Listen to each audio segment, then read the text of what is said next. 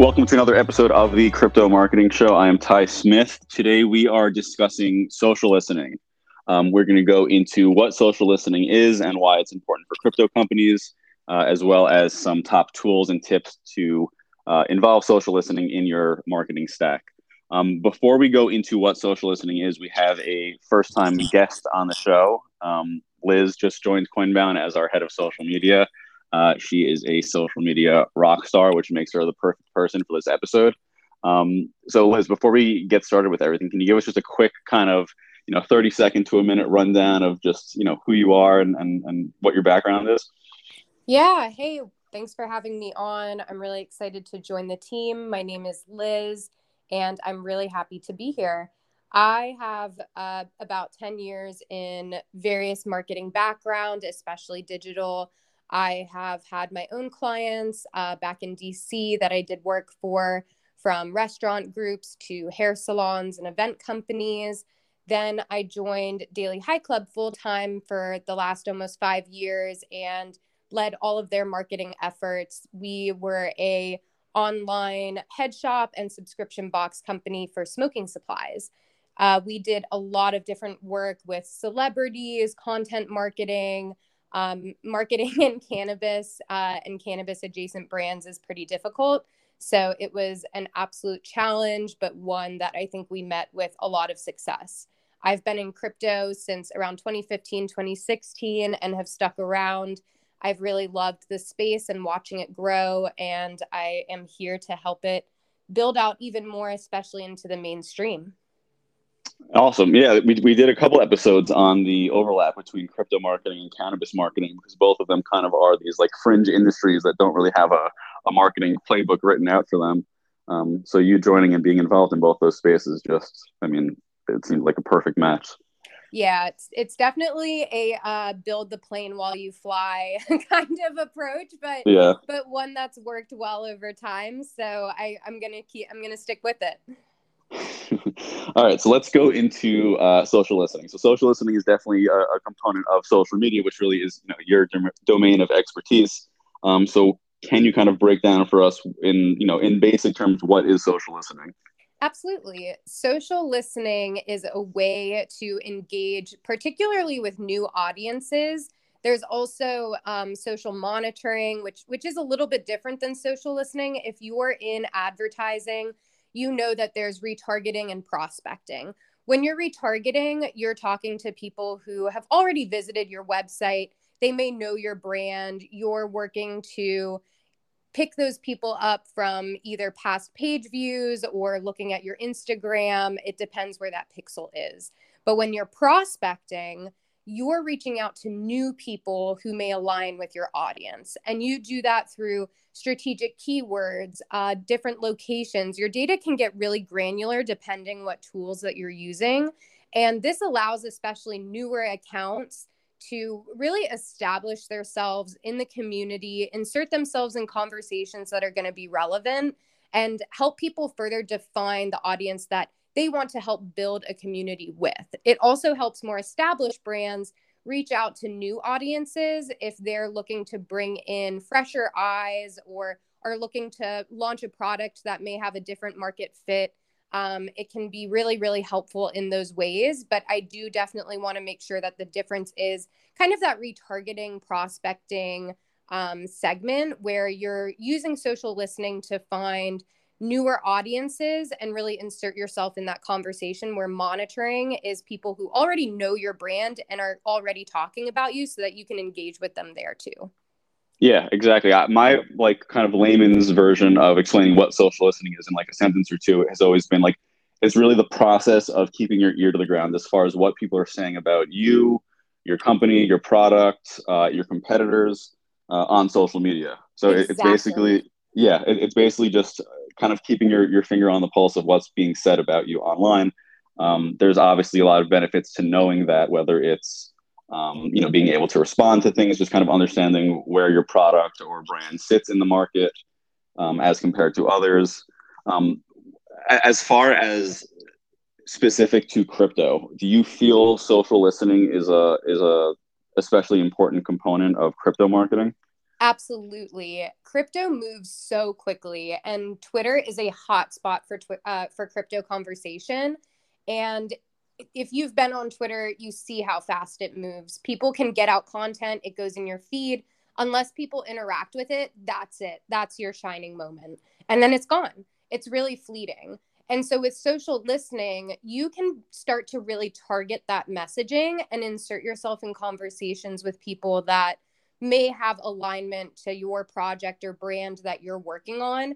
And you can really organically build because you're literally finding people that align with what you are selling or, or the project that you're building out or the component to your suite that you're you know putting out there for that audience um, i think that it is really crucial to be able to keep a pulse on these trending topics because as you know crypto never sleeps and neither does twitter and a lot of first time updates are happening either in telegram or twitter and people are going to twitter to talk about that and so you want to know when those things are starting to trend first so that you can also create your page and make it more of an authority in the space. Instead of then engaging, you can also be one of the first people to hop on a trend or topic, and people will start to look at you as a profile of authority in that space. Yeah, exactly. I mean, one things one, one thing that we always discuss as far as you know we have a, a ton of social media clients is that engaging with I mean, social media is social. It's exact. It's designed to be. Um, it's designed in a way that you benefit significantly by engaging with people that are talking about similar topics to you. So, social listening, especially the tools that we can go into in a minute, make it just so much easier to kind of take an account from zero to one. Just like kind of insert yourself in conversations that are around either because you know in the beginning we kind of discussed it's it's specific to like you know your name or your brand or your product or competitors but really with most tools these days you can listen specifically to topics so topics that are just much like part of a, a larger conversation that you want to be part of whether it's maybe you know decentralized finance or nfts um, you can build out kind of subsections of keywords and get yourself involved in, in conversations with influencers and um, news there a lot easier using some of these tools. So, um, Liz, tools as far as social listening. I, I, know we discussed Sprout Social quite a bit in the past few days. Um, can you kind of give us a rundown on what Sprout Social does as far as social listening, and if there's any other tools that that you like for social listening? Yeah, there's tons of suites for social listening and even DIY methods you can take on if you don't have a huge budget.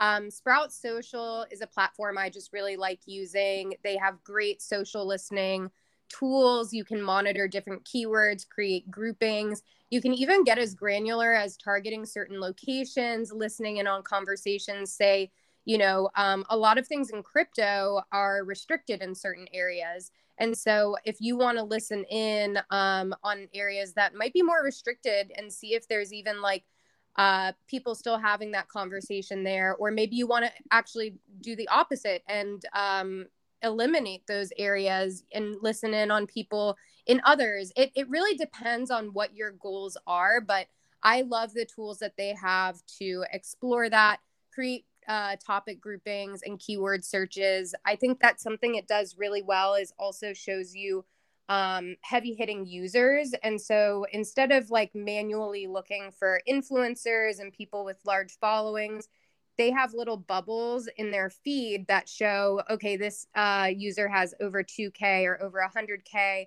And so when you're sourcing um, other people who already have authority in the space and want to potentially align with that, it's much, much more streamlined to look for. So they have a lot of great data and great ways to show that data. And especially if you're working with clients or a large marketing team in house, it really helps um, show your team what you're working on and confirm those results, as well as pursue maybe more specific marketing plans and really align those plans with your goals. Um, I do everything in a very goal oriented manner. And so I, I think that um, the reporting and Sprout Social really helps drive that home but there's also a lot of DIY ways to do it. Twitter itself is an amazing search tool, and a lot of people don't know how to use it correctly. Um, there are certain shortcuts that you can use within Twitter's search to more specifically look at things that um, are important to you. And Twitter has their own topics, like you mentioned, um, NFTs. Like I follow the NFT topics on Twitter, and it gives me and feeds that are popular in that space that talk about it a lot and have created their own authority there. Um, there's also other areas in Twitter for you to look for those kinds of things. Um, TweetDeck also helps you get a little bit more granular by location. I know that that again is important in crypto. Um, but as for finding larger accounts, that is something you have to go in and do a little bit more manually. Um, I always like to see who other people are following that are big in the space. That typically leads you down a pretty um, big rabbit hole of people to follow and and other similar accounts. Um, there's also other like one-off reporting websites that you can pull just like one-off reports from that can help you determine who your audience is and who you're speaking to, but that's less in real time.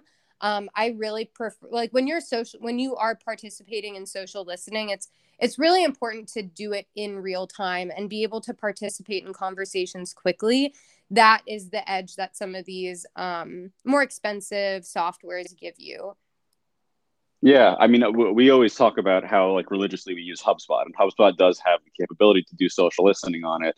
Um, so whenever it's possible to use HubSpot to to fill a need of what we have to do as an agency, I, I try to get HubSpot in there. But I, I, will say, as great of a product as HubSpot is, I do feel their social listening aspect is quite lacking, or you know, really two dimensional. Um, yeah. What what we've gone over in the past few days regarding Sprout Social has been eye opening, honestly, as far as what you can accomplish with social listening. You can really get yourself involved in conversations so much easily, so much more easily um, with the right tools.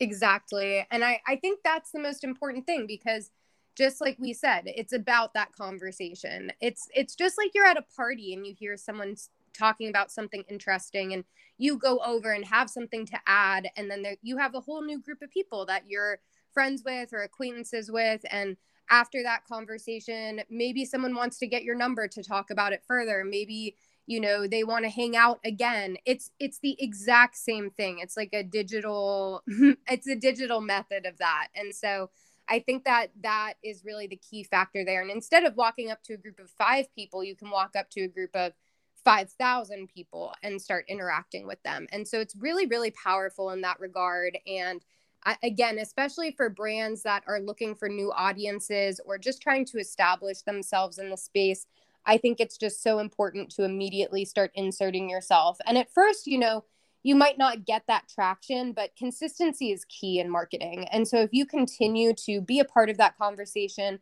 continue to show up in the community and add value, I think that that is um, a really simple yet effective strategy.